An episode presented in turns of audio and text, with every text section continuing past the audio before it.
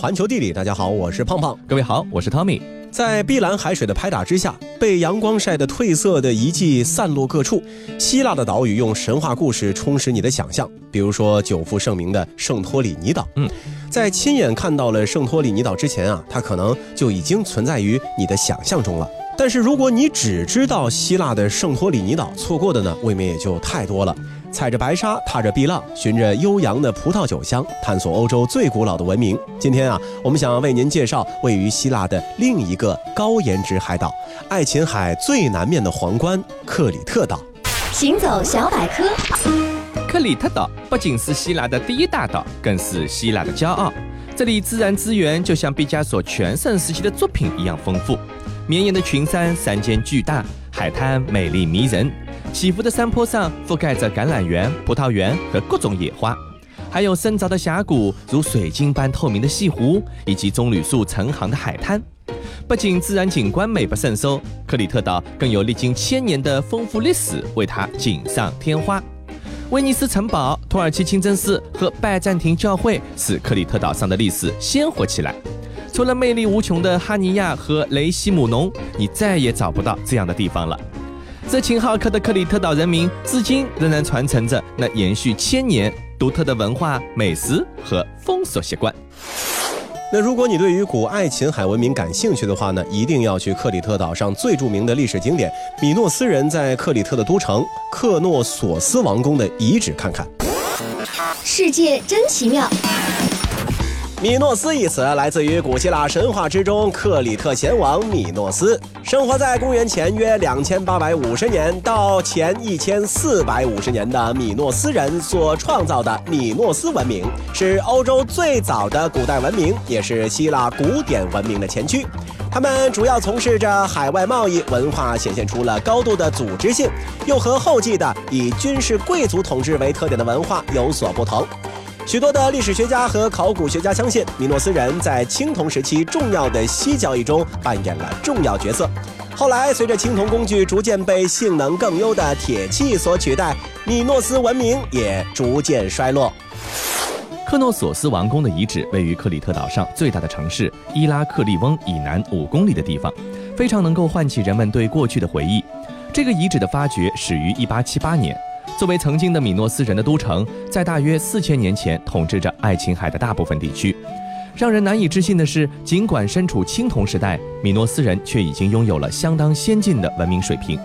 巨大的宫殿、庭院、私人公寓、浴室以及惟妙惟肖的壁画等等，都是这里的亮点，无不让人印象深刻。那除了灿烂久远的历史文化，克里特岛也是公认的户外运动爱好者的天堂。长达十六公里的萨马利亚峡谷不仅有着天然去雕式的自然美，最狭窄之处相距仅三米，最宽之处相距一百五十米，直上直下拔地而起的高达五百米的峭壁，也是吸引着无数的户外运动爱好者前去征服。在旺季的时候，每天有多达三千名的游客踏上这条十六公里长的石头小路，要走上整整一天。因为啊，你光下山可能就需要六个小时，因此啊，一定要起一个大早来走这段路。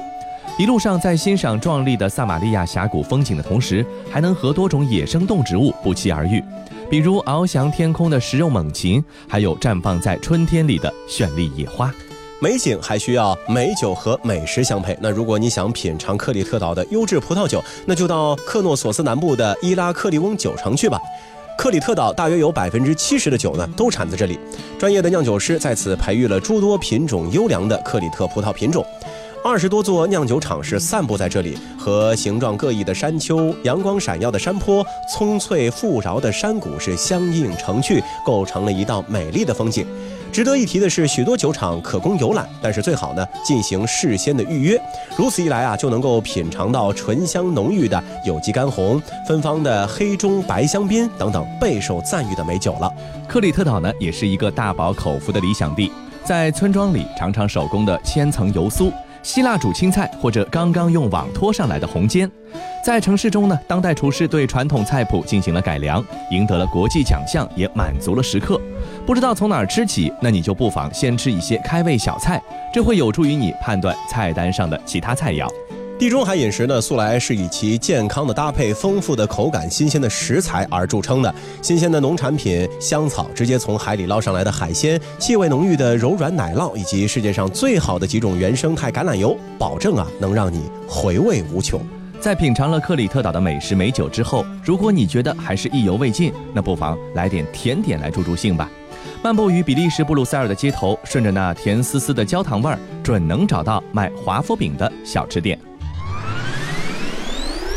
来来来，接过接过，新鲜出炉的华夫饼，还热乎着的华夫饼来喽！您好，欢迎光临小店，我们这里有各式口味的华夫饼。如果您想来个经典款，推荐您尝尝巧克力奶酪、曲奇花生、蓝莓还有草莓口味儿。如果你想标新立异，我们店里新推出的抹茶味、芒果味和榴莲味绝对不容错过。如果你喜欢融合的口感，也可以选择华夫饼加三明治、华夫饼加冰淇淋等各种组合。您看您来点什么？呃。嗯，请你给我来一个，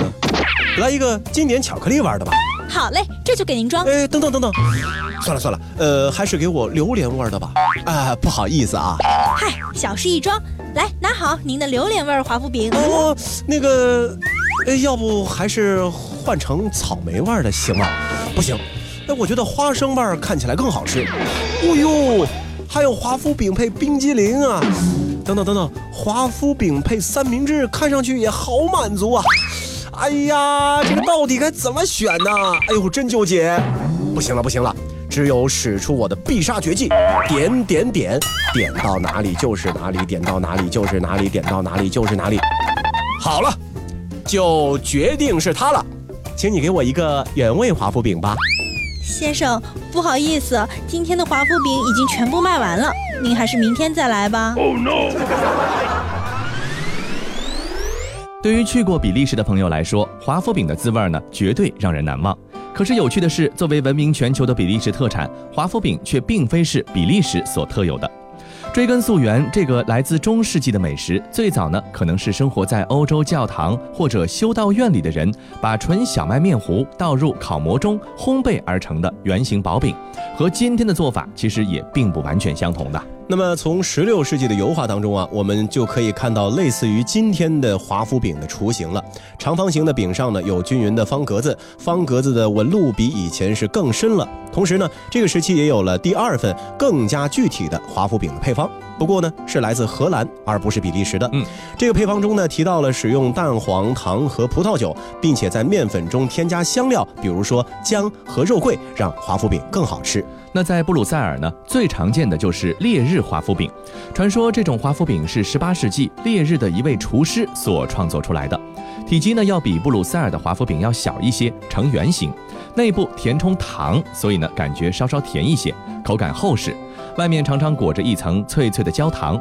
有些华夫饼里还会加入香草味儿或者肉桂味儿的香料，一般呢会搭配冰激凌、巧克力、鲜奶油等等。在布鲁塞尔，满街飘香的一般都是这种华夫饼。那正宗的布鲁塞尔华夫饼呢，倒是相对来说啊，比较的低调一些啊。一般呢，饼身比较厚，呈矩形，格子比较大。那制作这种华夫饼的面团里面呢，加入了酵母蛋白，所以说呢，比较的松脆。除了可以搭配黄油、糖浆、冰激凌之外呢，还可以搭配草莓、蓝莓、覆盆子、香蕉等水果一起吃。嗯，那至于美国人常说的这个比利时华夫饼啊，其实呢是布鲁塞尔华夫饼的一种简化版，一般用食用小苏打发酵，常常呢作为早餐。之所以称为比利时华夫饼，是因为1964年纽约世界博览会上一家名为比利时的比利时华夫饼店，让这种美食风靡了北美大陆的缘故。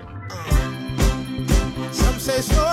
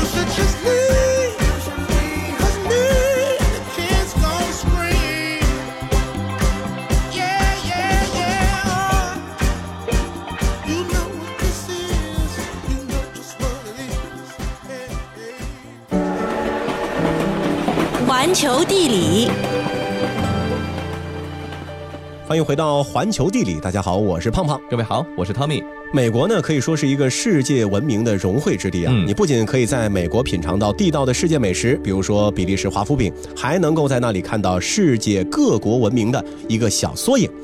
距离美国波士顿约三十五分钟车程的马萨诸塞州小镇塞勒姆是新英格兰历史的基石，因为女巫文化而闻名。可是殊不知啊，在这个历史悠久的小镇上，还坐落着一个别有味道的博物馆——碧波第埃塞克斯博物馆。这个碧波第埃塞克斯博物馆呢，是在一七九九年的时候由碧波第博物馆和埃塞克斯研究所合并而成的。它也是美国最古老的博物馆之一，面积不大，三个小时呢足够粗略地转上一圈。听说啊，新馆的扩建工程还在进行当中，到二零一九年完工的时候呢，它将会跻身全美前十博物馆的行列。那碧波地埃塞克斯博物馆的展品是非常的有特色，而且展品的摆放体现了新一代博物馆的特色。相对于传统博物馆按照年代摆放作品，碧波地埃塞克斯博物馆的展品呢是按照主题陈列的。同一个主题下的相邻作品啊，常常是有着几百年的跨度，让观者在移步换景时就有了时间穿越的感觉。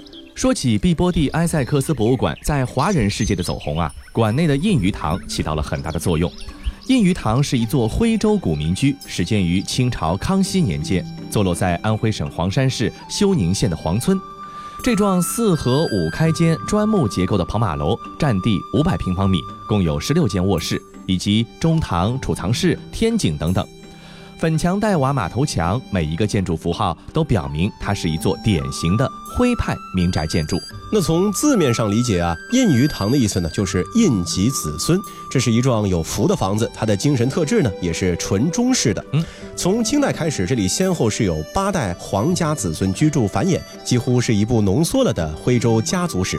二十世纪八十年代中期，随着皇家子孙迁移，房屋呢就空置了。像一个人经历了少年、青年和中年，终于是到了垂暮之年。嗯，最后啊，这个印鱼塘呢，眼看就要朽坏了，像徽州大地上其他的老房子一样，让位给了一些现代化的钢筋水泥建筑。但是在一九九七年的时候，经过一项中美文化交流项目，由印鱼塘拆下的七百块木件、八千五百块砖瓦、五百块石件，被装上了四十个国际标准货柜，漂洋过海运到了美国。在波士顿地区的塞勒姆市毕波蒂埃塞克斯博物馆，由中美匠师合作，把它修复成了二十世纪八十年代皇室家族最后居住的这样的一个面貌。那么，毕波地埃塞克斯博物馆对于印鱼塘的重视呢，也是空前的。为了更好地安置印鱼塘，馆方是专门拓宽了马路，使运输车辆可以畅行无阻，也堵死了门侧的小街，将印鱼塘和主楼相连。同时呢，拆迁了一大片的居民区，给印鱼塘呢腾出了大片空地。整个迁建啊，耗资一点二五亿元，历经七年策划施工，换来了一座徽州古建筑在美国的新生，也换来了一次匪夷所思的古建大挪移。二零零三年六月二十一日，印鱼塘呢就正式对公众开放了。美国马萨诸塞州的州长、塞勒姆的市长和美国的十几个博物馆的馆长，以及十几个国家的高级外交官员纷纷是亲临庆典。时任中国驻美大使杨洁篪先生呢是专门发来了贺电。美国前总统小布什的夫人劳拉还专门致信，写道：“印鱼塘的重新建立和展示，为参观者提供了亲近十九世纪中华文化缩影中的一瞥。”这是一笔难得的历史文化财富。古色古香的印鱼塘，精致华美的中华文化，带给世界各国游客深深的震撼。那除了印鱼塘之外，碧波地埃塞克斯博物馆还以航海主题和东亚主题为亮点。以航海为主题的展品呢，包括了精致的船模、船首像、航海导航的工具等等。东亚主题则主要展示了一两百年前通过航海贸易从中国、日本和印度出口的瓷器、首饰、家具等等的工艺品。那博物馆中展出的只是一小部分的文物，更多的历史古迹还沉睡在与世隔绝的某个地方。地球表面只有大约百分之三十是陆地，剩下的百分之七十都被水体覆盖。波光潋滟的水下隐藏着很多不为人知的秘境。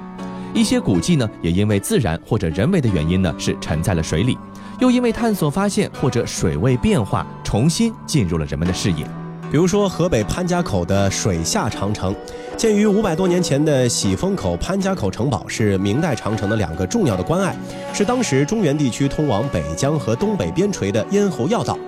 一九七五年，潘家口水库作为引滦入津的主体工程开始施工，到一九七八年建设完成。那水库在蓄水之后啊，水位是超过了长城的高度，喜峰口、潘家口城堡就淹没于水库之中了。旧时的城门城楼待在水中，虽然不复往日威风凛凛的模样，却平添了几分静谧神秘的色彩。和河北潘家口水下长城遥相辉映的是位于浙江千岛湖里的水下古城。曾经是古淳安县县城的鹤城，以及原遂安县的县城狮城。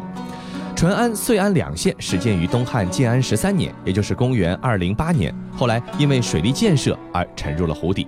那么，根据曾参与水下探摸古城中的潜水员的介绍啊，水下古狮城里面气势恢宏的拱形西城门啊，完好的耸立在水中，并且呢是可以开合的。部分民房木梁、楼梯、砖墙依然耸立，并未腐烂。有的大宅院围墙是完好无损，房内啊仍然是雕梁画栋。千岛湖底啊，除了有狮城和鹤城两座千年古城，还有威平、港口、茶园这三个大型古集镇，数座水下古城共同构成了一个完整的水下古建筑群。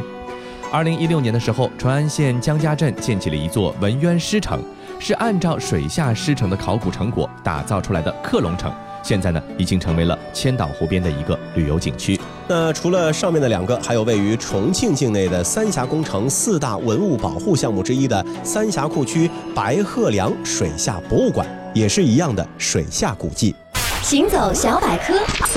白鹤梁是古八国故都涪陵城北长江中的一道长一千六百米的天然石梁。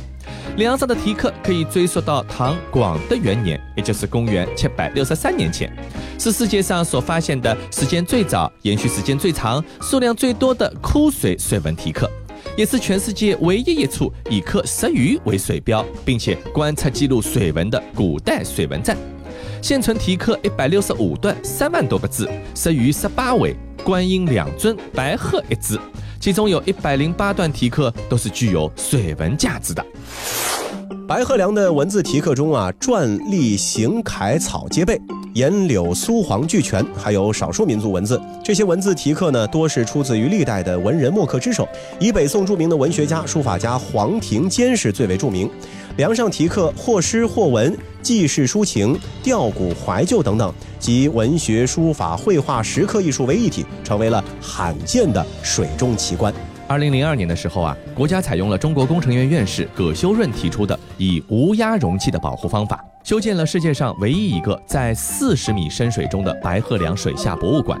在博物馆的水下部分，参观者可以通过参观廊道内直径大概是八十厘米的二十三个观察窗，直接观看水中的白鹤梁题刻；也可以通过观察窗旁边的触摸显示屏来点击观赏保护体内二十八个三百六十度旋转的摄像头拍摄的提刻画面。未来如果技术条件更加成熟之后呢，参观者可能还可以通过潜水舱来潜入水中，近距离的来欣赏文物提刻。那其实啊，三峡库区文物古迹是非常的密集的，种类呢也很多。地面啊有异彩纷呈的民居、古庙、桥梁、碑刻等等；地下呢有遗址、墓葬、石器等等。这些文物古迹跨越旧石器时代、新石器时代、夏商时期、春秋战国时期、两汉和唐宋元明清。三峡工程文物保护呢，也是三峡工程的重要的组成部分。在国家的支持之下，库区的文物保护工程进行了近二十年的时间，一直到二零一六年才宣告结束。嗯，那水下的文物呢，不仅是咱们中国有，埃及也有。在同样是世界四大文明古国之一的埃及，在埃及北海岸尼罗河的入海口，曾经存在两座以繁华富有和规模宏大而闻名于世的古城。它们分别是赫拉利克翁古城和东坎诺帕斯古城。如今啊，它们也都被海水所淹没了。公元前大约五百年左右，赫拉克利翁和东坎诺帕斯曾经呢是埃及繁华的贸易中心，是希腊船舶沿着尼罗河进入埃及的重要的咽喉要道。考古人员在附近海域发现了来自希腊和腓尼基的物件，还找到了六十四艘船、七百多个锚和许多金币，那也是充分的显示了他们曾经作为地中海世界重要商港的一个地位。两座古城呢是由运河和灌溉渠以及现在已经不复存在的一条尼罗河的支流相连。由于两座城市都是建在河岸边的泥沙上，没有任何的固定的支撑和桩基，那每当尼罗河洪水泛滥的时候啊，地基就会不断的下沉，洪水呢也是渐渐的把古城整个的淹没在了水下。埃及艳后克里奥帕特拉的宫殿以及法洛斯灯塔也是沉没在了附近海域。那这附近海域的古迹呢，还包括了一个公元前四至五世纪的法老雕像，克里奥帕特拉儿子凯撒里昂的巨型头像，斯芬克斯雕像、硬币、印有象形文字的庙宇，以及法洛斯灯塔和克里奥帕特拉的宫殿遗迹。据报道，埃及政府有计划建造一座水下博物馆，以便游客可以欣赏到那些沉没于水中的文物古迹。那除了刚才咱们跟大家介绍的水下古迹，世界上呢还有存在很多有记载中或者传说中的水下遗迹，比如希腊的帕夫洛比特里、印度的德瓦卡、日本的与那国岛等等，他们都在水下静静地诉说着昨日的故事。好了，以上就是本期节目的全部内容，感谢各位的收听，我们下期再见。